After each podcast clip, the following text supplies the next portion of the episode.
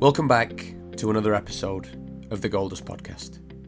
If you haven't already, click subscribe and look out for new episodes releasing every other Friday.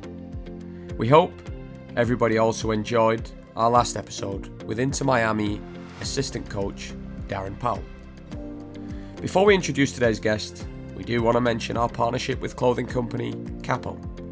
The meaning behind the brand runs much deeper. The Northwest of England clothing brand strive to provide premium, aesthetic fitting and quality clothing at affordable prices. Check out their products at www.capouk.com and on Instagram at capouk. Now for today's guest. Here is a snippet of what to expect. Very easy for us to, to give instructions, to write out programs, to put structures together, etc. But leading ourselves is, is the toughest job. And, you know, regardless who you are, what age you are, you know, they're, they're, I'm sure there's a lot of parents listening to this as well. You're a leader. Um, you know, you lead a family, uh, you have kids, uh, you're a leader. But the first person you need to lead is yourself. And you can't lead others effectively if you don't, if you aren't able to lead yourself. And like I said, it's a it's a challenge every single day for for all of us. But I would say the most important thing is is being true to yourself and where does that come from? That comes from a high level of self awareness.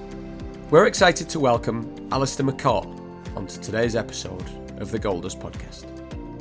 Allistair is the author of six best selling books, including Champion Minded.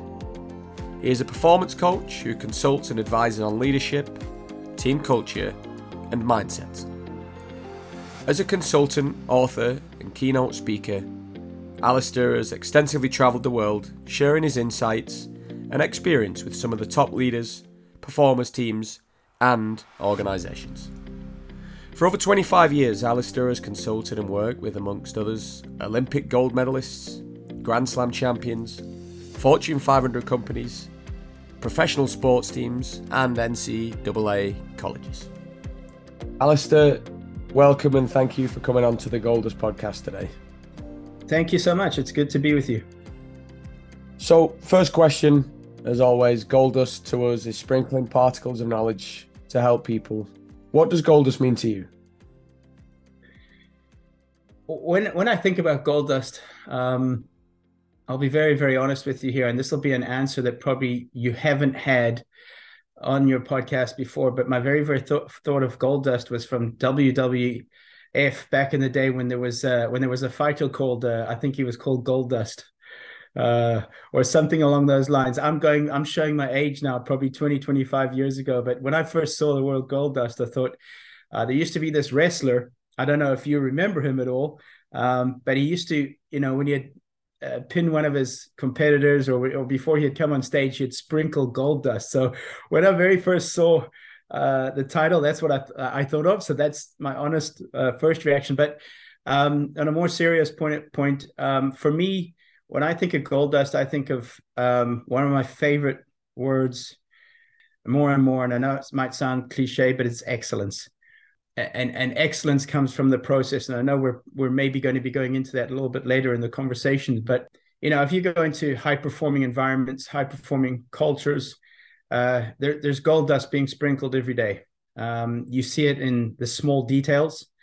Uh, you know, I, I visited Brentford Football Club three weeks ago and just spent some time with their director there, head of performance, Ben Ryan. And you start to see behind the scenes and why there's been success there at a at a club that's come into the strongest uh, league in the world. And, and I think it's the strongest league in sports. That might sound pretty biased, especially that we're we're, we're football fans. I'm, I'm a massive football fan. Um, but when I think of gold dust, I think about excellence being sprinkled around an environment. For me, one of the most important decisions you can make in life is the people you spend time with and the environment that you're in. Uh, so that's that would be my my thought about gold dust. Well, Allistair, you you've consulted for over 25 years. You're a successful author and keynote speaker. You've worked with Olympic gold medalists, Grand Slam champions, Fortune 500 companies, and professional sports teams from around the world. So, what is it that you do with them? Well, I can put it into into three categories because um, there's different areas there that you just mentioned there in, with regards corporate and regards sports and and also of course education and, and military as well where there's leadership and there's culture involved. But um, you know i'd break it into three three areas. The first one is leadership. So i will work with i will work with anybody in a leadership position. Uh, it doesn't matter what, what level it can be. So i've worked with leaders managers coaches and at the recreational level right up into olympic level premiership level uh, etc. Corporate world as well, um, Fortune 500 companies, as you mentioned there as well. So just helping anyone who wants to be a, a better leader. So that would be the first area. Second area would be team culture. Uh, so I go into uh, performance environments. Again, it can be a school, it can be a premiership football team, uh, rugby team, whatever it may be, corporate. I would, you know, maybe spend a day or sometimes even three days in a performance environment and just observe, take a lot of notes. Usually, if I have two or three days on the final afternoon, you know, I will uh, present my observations to the leadership team and, and the management of, you know, where there can be improvements, etc. So, uh, just analyzing everything from, you know, conversations, how meetings are held, uh, you know, time management, you know, the performance environment as such, how it's designed, also structure of personnel, etc. So that you know, there's so many different areas that, that we can go into there. You know, again, I just mentioned uh, you know Brentford Football Club. It's just coming to my mind now because it's still fresh, but you know, just the small details of of the smell of the reception. Uh, when I walked in, a lobby or reception or whatever ever word used there in the UK, um, I, I, just noticed there was a, an interesting smell, a nice smell, and it was just a just a thought. And when I'd gone up to to Ben Ben Ryan's office, which he's the the performance director there at at Brentford, I saw there was a box of of whatever you would call it, perfumes or you know air air sprays, etc. And I was just very interested. I said, you know, the funny thing is, the first thing I, I I noticed when I walked into into your lobby, into your reception, was the smell. And he said, yeah, we're experiment we're experimenting with different smells in different areas of the of the facility because smell has a very powerful effect on the mind. And I was like, okay, wow, okay, that's detail. That's detail right there. But it was just something in the subconscious, like the smell was interesting. And um, you know, when Ben said that, you know, that's just that's just an, a small example of, of, of small detail there. And, and, I know I'm going off the subject there, but uh, so team culture was the second one. The third one is mindset. And that's uh, you know definitely where my book Champion Minded comes in, and my latest book Habits That Make a Champion, where that's more aimed at the athlete. You know, it's been a, a very good uh, seller in, in colleges here in the United States as well. It's designed really, or it's been written really for a younger generation. But you know, I have athletes of of senior level using it who who compete in age group level up to 70, 75, who enjoy the book, who get a lot out of it. Um, so those would be the three areas: leadership, team culture, and mindset. On the back of that, Allistair, there was obviously a point where you went, "This is what I want to do in my life." What inspired you to pursue that career path that you're now on and have been on obviously for for quite a while now? Well, being born, uh, just a little bit of history. I was born in Belfast, Northern Ireland. Um, left there when I was six uh, with my parents. We went to South Africa. That was in the 80s. So it was a very, it was apartheid was still uh, in operation in South Africa at that time. So uh, we were secluded from the rest of the world. Uh, so sport became a massive part of our lives in South Africa in the 80s and the 90s because it became a, a very um, strong domestic scene. You know, you might remember the cricket, our rugby, etc., etc. We became very, very strong because we were just competing against each other all the time. Um, other countries couldn't come to South Africa and vice versa. We couldn't go there either. So our schooling system became um, very much like like high level sports academies, even in public schools. We had amazing facilities. You know, a, a school would have eight, ten rugby fields and and you know five cricket pitches and 12 tennis courts and a 50 meter olympic pool. That was that was at a public school back in those days. So you know we were able to uh, enjoy our sports a lot. I remember playing six seven sports in a season at school. Um, so you know that was that was my upbringing. Uh, was always always wanted to be a professional athlete. Uh, my first love was tennis when i was 9 10 but it became very expensive as any other sport becomes when when you get to a higher level and it requires coaching it requires traveling and hotels and we just couldn't afford that uh, so i took up uh, running Uh, did well there, became the South African under 16 champion in, in five five kilometers, and then went into duathlon, which is biking and running. Uh, had a good professional career of 11 years, competed in five world championships. Um, wanted to be world champion in my age group, just uh, got pipped in the last leg by 40 seconds to becoming world champion. So that was my my sporting background. Massive, massive sports fan. Uh, but at in the same time, I'd be working. Uh, so I was working as a fitness trainer in a gym. It was flexible hours. Became a personal trainer. Evolved to sports performance.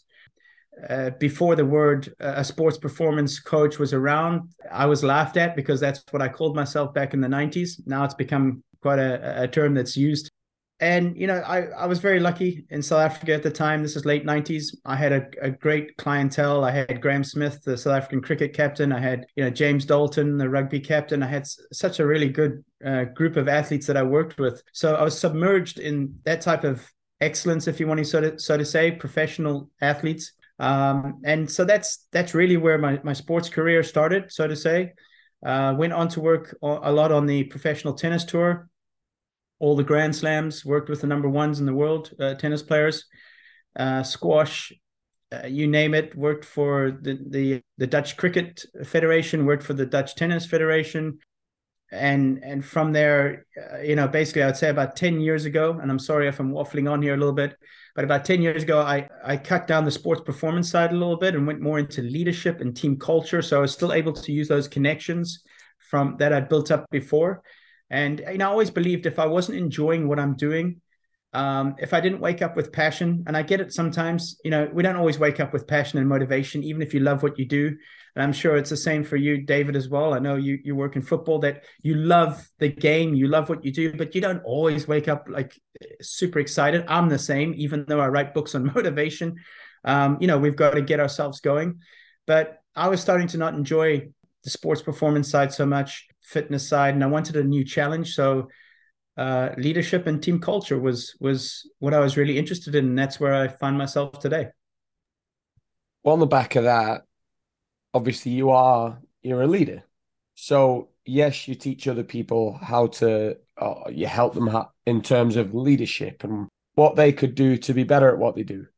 But in order to lead others, you obviously first have to be able to lead yourself for you, what are some of your core values or guiding principles that enable you to become the leader that you are?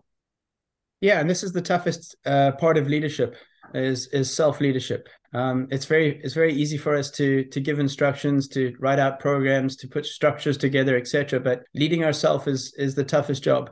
And you know, regardless who you are, what age you are. You know, there, there, I'm sure there's a lot of parents listening to this as well. You're a leader. You know, you lead a family. Uh, you have kids. Uh, you're a leader. But the first person you need to lead is yourself, and you can't lead others effectively if you don't, if you aren't able to lead yourself. And like I said, it's a it's a challenge every single day for for all of us. But I would say the most important thing is is being true to yourself, and where does that come from? That comes from a high level of self awareness and I think this is something in the past three or four years, um, David and Keith, that I've really looked into more is self evaluating myself, um, having a higher level of self awareness. So, for example, the conversations I've had today, how did I handle those? You know, how was my energy levels today? How was my patience today with maybe certain people that I don't have as much patience with, for example? So, uh, you know, those are those are important things for uh, for me to move ahead, to lead myself better as well. Also, having people around you, you know, it doesn't have to be a lot. It can be one or two people. It could be your spouse. It could be a, a, a close work colleague who's able to be honest with you. You know, one of the most important things I tell coaches is that you've got to have an assistant, uh, your right hand man or woman who's able to be honest with you, who's able to back you up as well during the tough times, but who's able to to give you the honest truth if you've maybe gone out of line or said something that shouldn't have been said, for example, and you've got to have that humility as a leader or a coach to to to listen to that and to take that on. So I would say some of the core values and principles would be, you know, what I've just mentioned there as well, self self awareness being a massive one because I think that's that that overlooks all the things of of you know respect and and good manners and time management you know and that's another big thing as well of you know i was listening to um Steph uh, Houghton, the the England former England football captain, just talking about the importance of time management and, and you know especially when younger players come into the squad or into the team that uh, you know teaching them why it's important not just be on time but e- explaining why it's important to be on time of where that leads to uh, when it comes to high performance and excellence so when you're actually working with athletes you help to share what cultures look like or high performing cultures. But when you when we're working with athletes, invariably we're dealing with some of the time, most of the time, some of the disappointments. So you mentioned earlier your book, which I got uh, most recently, Champion Minded, which I'm finding a riveting read for any anyone that uh, has not got that. I implore them to go out and buy it. But can you share with us some of those there's five steps that you mentioned in in champion minded to help an athlete go through those a process? Because it is everything we do is a strategy. We learn to we learn to do things. We also learn habits that actually are not, not helpful for us. So what are those five steps that you recommend I'm going to have to be honest. It's been quite a while since I've I've actually gone through uh, the, my book Champion Minded. Um, so I actually had to to pull up the notes, which I'm I'm, I'm going to read for the listener uh, because that that explains it best, and then I can elaborate on on each point as well. So uh, but yeah, out of the the 450 pages, I had to go searching for that. So you gave I had some some homework as well. So um, the first step is on dealing with disappointed is champion minded athletes allow themselves to feel the pain of disappointment, but then they let it go. Disappointment is natural. It shows that you care. When you are giving your best effort and you don't get the desired result, it's very difficult to forget about it immediately. Allow yourself some space for a natural emotional response. Give yourself time to decompress and to calm down. By feeling the disappointment, you can then release and let it go. Experiencing disappointment only makes victory that much sweeter. So, any we've all experienced disappointment as you know, I, I take it that 99% that are listening to this podcast are involved in sport in some way, be it coaching, administration, uh, athletes, for example. But we've all experienced disappointment you know, how long do we hold on to that disappointment for? And being a former professional athlete myself and having massive disappointments in my career, I realized that they taught me the, the greatest lessons. And, you know, wanting to be world champion and finishing second was probably the most disappointing feeling that I had in sports. But the more time went on, the more I realized that I'd achieved something pretty special, being second in the world in, in in my age group. But still, I didn't reach my goal. But I think that's where it also leads to excellence and success. Is you know what I gave for those three four years to get to that point was was excellence, was gold dust every single day. Just you know putting in the reps, putting in the time, eating like you know my body fat was three four percent. I could not have done any more. So I had to learn how to handle that disappointment. Uh, but you know, you this is something that I've tried to pass on to athletes is that you know you've got to you've got to feel disappointment. You know, we we've known managers of teams in rugby and football where they've let their athletes feel the pain in the in the change rooms. You know, of like I want you to feel this. Maybe Alex Ferguson did it, and and Graham Henry did it with the All Blacks as well, where he wants the the players to feel the pain of this uh, and disappointment of of of loss. That you don't want to feel like this again now, is there any guarantee of that? Of course not. Sports is an uncontrollable. Uh, there's so many factors that, that need to be take, taken into consideration, but um, disappointment is a is a motivation uh, in terms of of you know you don't want to feel feel that very often. Moving on to the second one, and rather than a stumbling block, champion-minded athletes view disappointment as a stepping stone. If you don't release the feelings of disappointment, they will continue to weigh you down with more frustration and negativity. Instead of letting it fester and drag you farther away from your goal, use the disappointment as fuel to motivate you and to move forward. So just as I mentioned in that previous one, you know, you can either let it break you or you can uh, or have it make you um, in terms of of the motivation.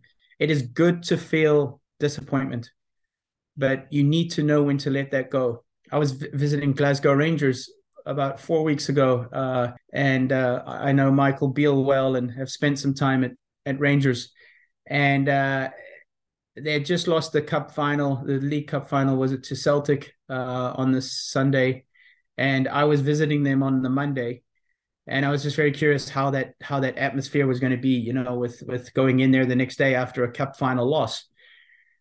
And uh, one or two people I came across I've, I've known from my previous visit, uh, Amy McDonald, the the women's team manager there as well. I just, you know, I just mentioned, so how, how is it this morning? How's how's Michael? Said came in, he sets the environment, the tone of that yesterday was disappointing, but today we move on.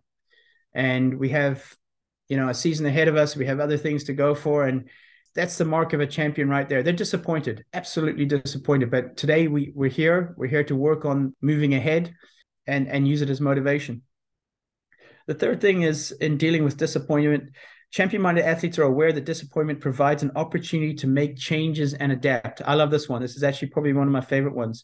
They use the loss to learn and how to handle difficult situations in the future. Initially, disappointments may set you back, but move forward uh, and use them as valuable feedback. And this is something with a growth mindset, as I think you mentioned there a little bit earlier, uh, Keith, is champion minded athletes and people, leaders, coaches are growth minded and use failure as feedback and use it as motivation. I always like to say that failure is not the opposite of success, it's a part of it.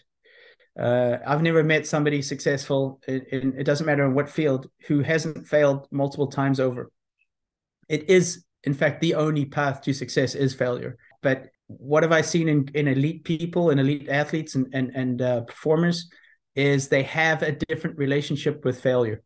They're not broken by it. They're disappointed by it, as we just spoke about, but they're motivated by it and they learn from it. So the relation, this, I always believe that the sooner you can teach a young athlete on how to handle failure and of course success uh, and especially where there's sports where there's fame and there's money uh, which is you know young good footballers for example it's important to teach how to handle success and to handle handle failure equally um, i think those are co- key key areas for for us uh, as coaches and leaders number four uh, champion minded athletes reset quickly they feel the disappointment and then they release it they use it as motivation to get one step closer to the goal. They are able to find a positive and learn from the difficult situations.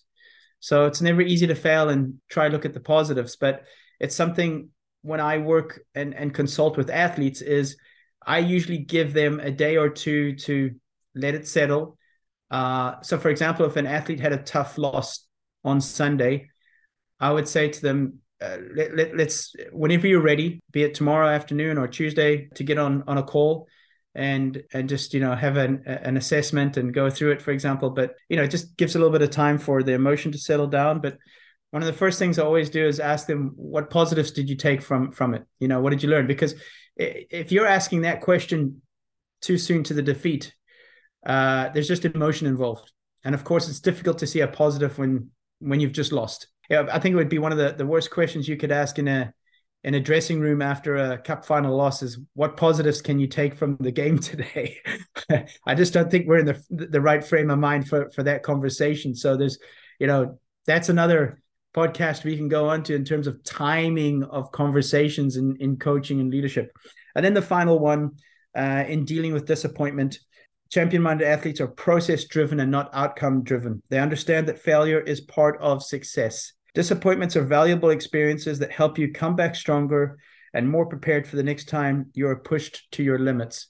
So, those are five ways in which I believe that you can deal with disappointment quicker. So, going through that process takes time. Having the ability to be able to communicate what is required in the moment and having a timely sense of awareness of what's required to meet the need of the, of the client or the team do you have any experiences where you can share how you communicate those messages to them? I know you've mentioned about the delay. How do you get to that point? How do you know that it is the right time to actually listen? Yeah, I think it's it's the relationship that you've built up with the athlete if you're working with an individual or with the team, for example, of when the best time is to uh, relay that message. You know, this is really this comes down to let's just take for example the, the, the different football managers and the different styles. You know, Mourinho, Alex Ferguson, Klopp, Pep, you know, Ten Hag. The list can go on. Where they're all successful managers in their in their own rights, but with so many different styles of of leadership. And this is why I love studying leadership is is because of the you know there's not one way to be a great leader. Uh, we all have different strengths and weaknesses, and I'm sure if you ask those six managers and coaches, they would probably have different answers as into when they relay bad news. Um, it could be straight away, or they could give it time, uh, three four days before they address that, for example. It, you know so but in in my opinion i always like to know I, I, like my athletes to feel disappointment and the pain of defeat because i don't want them to get used to that i want them to uh, i want that to become a, a kind of a motivation is that you don't want this feeling. So how do i do that? You know i i you know you'll never go in with the details straight away. I usually give it 24 hours before we want to talk about it because like i said emotions are involved. You know maybe it's something in, in, your coaching or or a choice or a decision or didn't put on the right players whatever it may be. So everything is still fresh uh, some players are disappointed that they didn't get to play for example you know there's so many different factors there's so many different emotions going on the players that were you know i'm just using football or rugby for a, an example there's so many different emotions going on the players that were on the pitch the players that were on the bench the players that, that didn't get to start uh, or didn't get to come on, for example. There's so many different emotions. So, but I think it's important to feel the disappointment. And then, you know, like I said, I usually give it 24 hours before we'll go in and analyze it. You know, I, I know, for example, at, at Rangers there, when I came in in the morning, Michael was busy with the team at 9 a.m. analyzing video from, you know, less than 12 hours before preparing the right message for the players that would be coming in later in, in, in the afternoon. So, you know, every every manager is different. And then with that, Allistair, we, we, straight after a game, the manager's right in front of the press, which are actually drilling down and trying to open up some some avenues where they can get the next story is timing for whatever message needs to be articulated. But it is about emotion, but it's actually do we make decisions when we're on a, an even keel, or do we actually say things at an inappropriate time because of uh, or it might be the appropriate time, but you know that how much of that message is lost to players when we've had a serious law, we had a bad law. Lots of key messages that you share in there without shadow of doubt to be a little bit more reserved around when we share our opinion about things. Yeah, well, never get personal. Uh, that's number one. Um, so never go in on a player. Maybe there was an own goal, there was a bad decision, a pass back, you know, which got intercepted, for example. So you know, never blame a person. And this is something I love about the Mercedes Formula One uh, team culture with Toto Wolff, and they've been one of the most successful Formula One teams in the last eight years. Is they never blame the person; they blame the problem. So you know, why did this problem occur?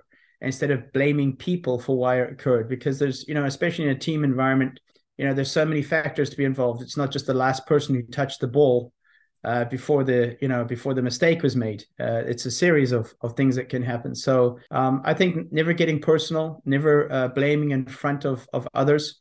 If there's the hard conversations to be had, those have got to be had separately, personally, away from uh, the rest of the players, the rest from the staff, for example. Uh, you know, we all know the saying "praise in public, criticize in private." That is is very true.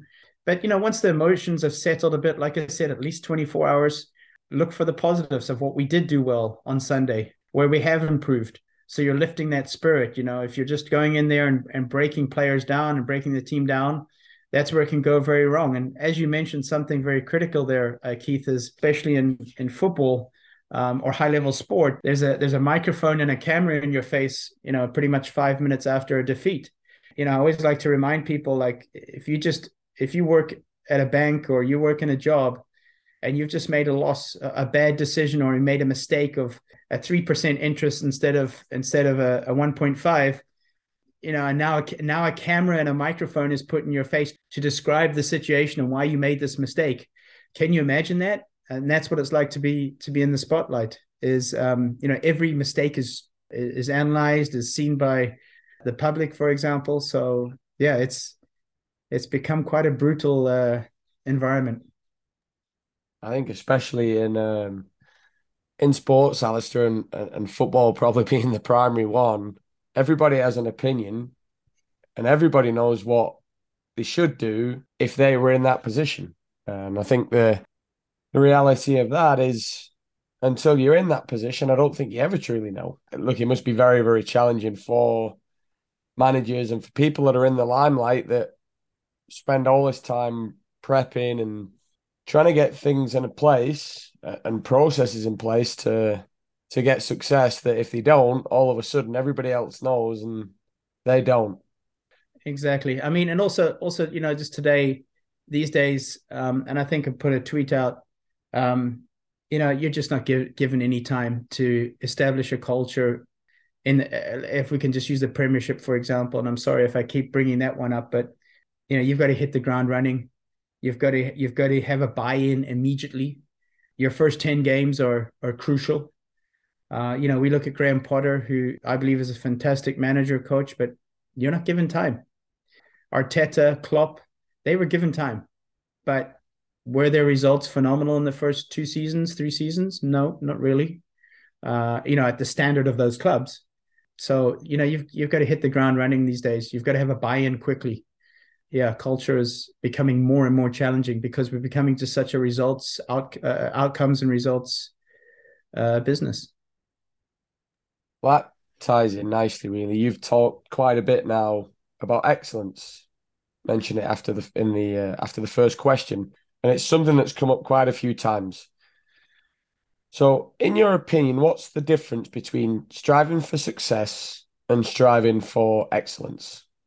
Okay, so there's two things here is is that you know success is a good thing and and success is is something that we all should define for ourselves. So if i was to ask our listeners right now how do you define success for yourself? How do you define success for your career? Would you be able to answer that question? Do you have clarity on that? Because you know if i if i ask a room of people who wants to be successful? Of course all the hands go up. And then when i ask the second question of who can define what success is for themselves, less than half those hands will go up. In fact, less than 20% of those hands will go up. So here we are. We want to be successful, but we haven't defined it. So success for me, quite simply, is is an outcome, is uh, something that's at the end. It's it's a result. It's an outcome, which is an uncontrollable.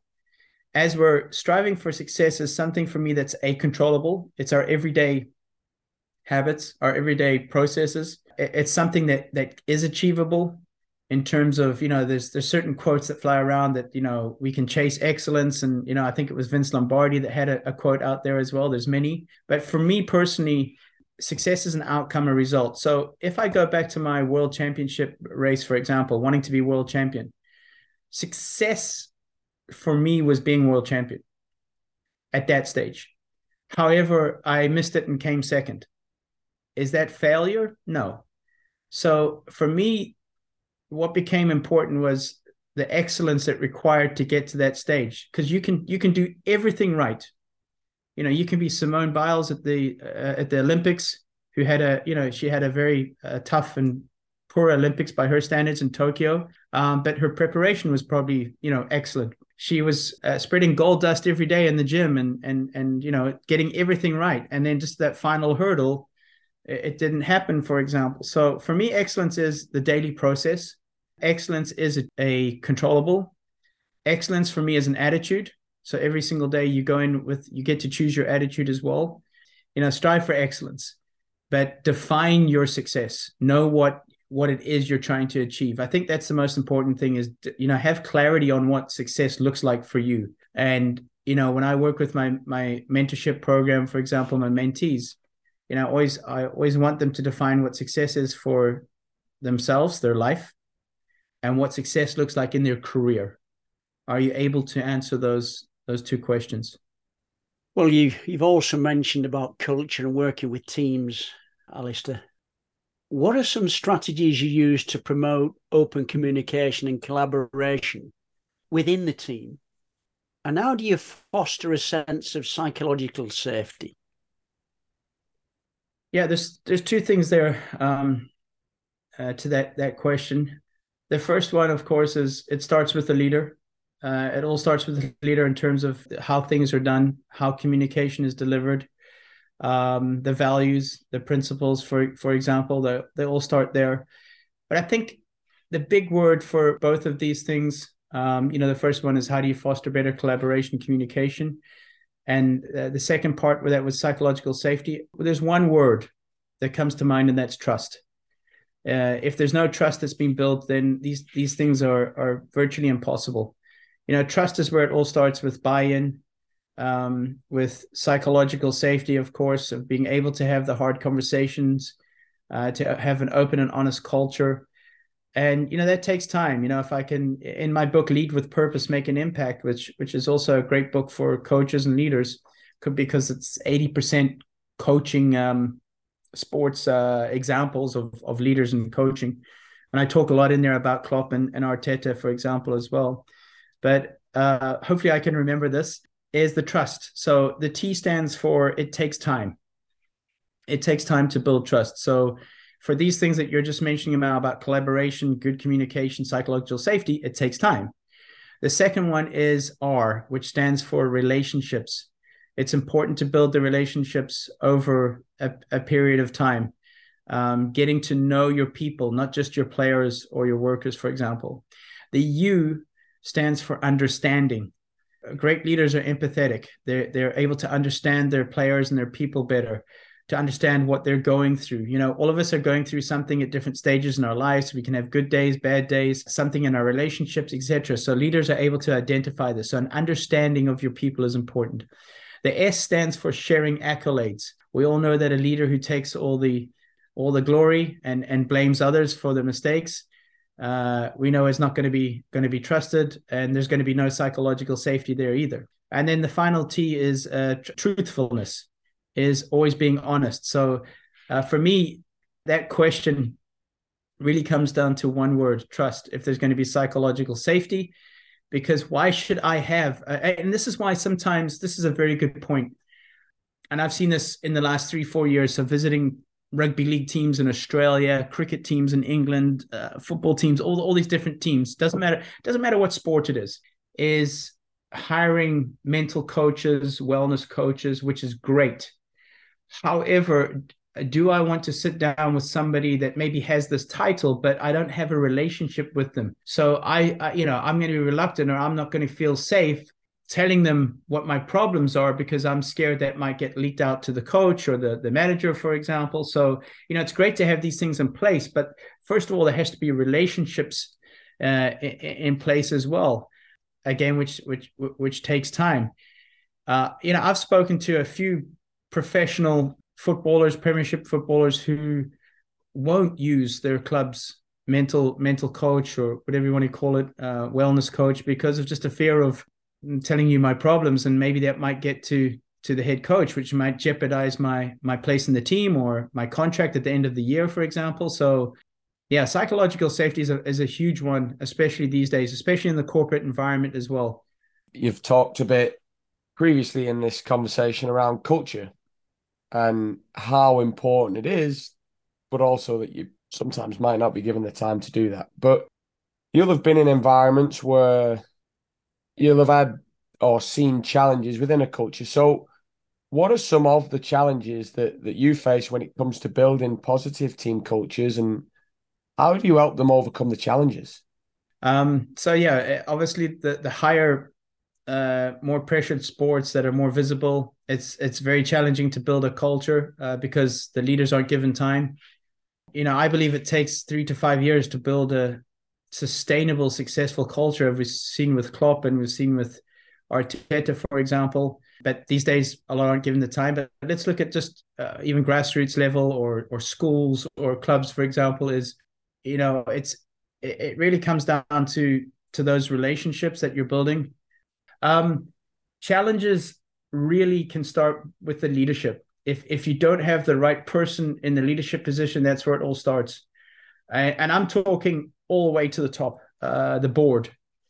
You know, you can have good people in between, but there's still going to be that blockage uh, in the pipeline, so to say, of you know letting that filter from you know top to bottom if you want to want to say it like that so it really all starts with the leader if you don't have the right people at the very top it's very difficult to have a successful culture you can have great characters as, as players there can be great assistant coaches etc etc but if it's if there's not that good leadership uh, at the top then that's going to be a massive challenge. Uh, in fact, it's almost impossible to have a great culture without a great leader.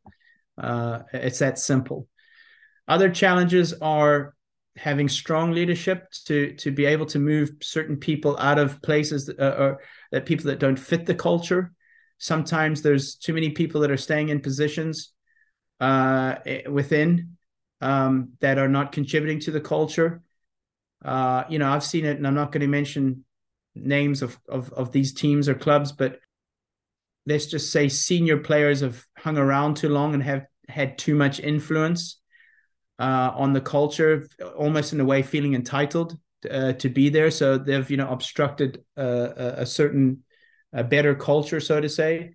Those are some of the challenges I've I've come across. It really starts with people, uh, you know, systems and structures, and that are, are you know the X's and O's. That's that's different. Um, it really comes down to character of people are the biggest challenges. If you've got poor leadership, it's it's impossible to have uh, a great culture. So, in and around those environments, you'll have seen excellence, you'll have seen good, you'll have seen poor. How do you measure? How do you personally measure the progress and success? And what metrics do you use to track their improvement? Yeah. Um, if we're looking at teams, you know, we've got to again define what success is for a team. Um, and, and as we know, at the higher level sports, the less time you're given uh, for this.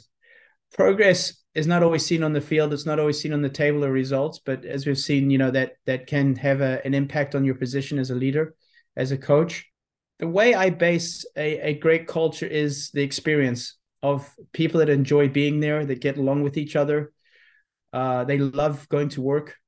They, they love uh, practicing, traveling together, all these things. That for me is the sign of a good culture because when you have a culture of high collaboration, good chemistry, that's where the magic can happen. You know, if if there's ego, entitlement, if there's you know just the wrong people involved, that's you know that, that's going to be an obstacle to culture. If we look at, for example, success in terms of of, of a culture, sustained success that's the most difficult in terms of years and years of having a high level. Now, you know, if you have a look at Duke University, which is a which is a university here in America that I that I've consulted to, uh, you know, their basketball program was one of the best in America for you know for many years. Uh, Mike Krzyzewski, Coach K, uh, was there for forty three seasons, and you know he was able to be successful for those 42 seasons. Now, does that mean he won the championship every year? No, they won five NCAA titles in 42 years. And you might think, well, well, that's not very successful. But if you're finishing in the top four, the top three, most of those seasons, that's sustained success. So a lot of the times people only see success as trophies, as you know, finishing finishing first, for example, uh, that's almost an impossible uh, scenario. You know, you're always going to be beaten you at some stage. So defining success is what is success for us? Is it you know finishing top eight, finishing top four, uh, top two as a bonus, for example, being realistic? I find today that a lot of uh, you know, especially professional sports teams and clubs, the expectations are just they're not uh, they're not realistic. Uh, you know, we just see with the amount of managers in the Premiership that have you know I don't know I just read this morning that Erik Ten Hag is almost one of the, I think, the fifth or sixth longest standing manager in the league now. I mean, it was just yesterday. It feels like he got he got employed at Manchester United. Uh, that's how ridiculous it's become. Is that there's just an unrealistic expectation. But again, getting back to you know the question that that David asked earlier about success, is that you've got to be realistic in what is what is success, regardless of what level you're you're working at at the moment, grassroots, academy, uh, etc. So that was that's how I would um, describe a, a, successful culture. Really good answer, Allistair. And I'm just going to move on now for the final question for you, and what's been a an excellent podcast with with some really good insights. If you had to list the qualities of an elite mindset, what would be on your list? Um, first of all, purpose. So, regardless what you do, where you are, corporate, sports, education, military, whatever it may be, what is your greater purpose? Because you know, motivation is going to be fleeting. We spoke about that as well earlier in the in the podcast. Is I love love what I do, but am I always motivated? No. So, how do I stay engaged? How do I bring my best today? Sometimes my best is more than others. Is is through my purpose of what is my purpose is to impact as many people as possible and to help them find their purpose as well. So, purpose would be the first one. The second one I'd say would be uh, discipline. It takes a high level of discipline to be elite or at a high level in anything. Um, you know, as Jocko Willink says, discipline is freedom.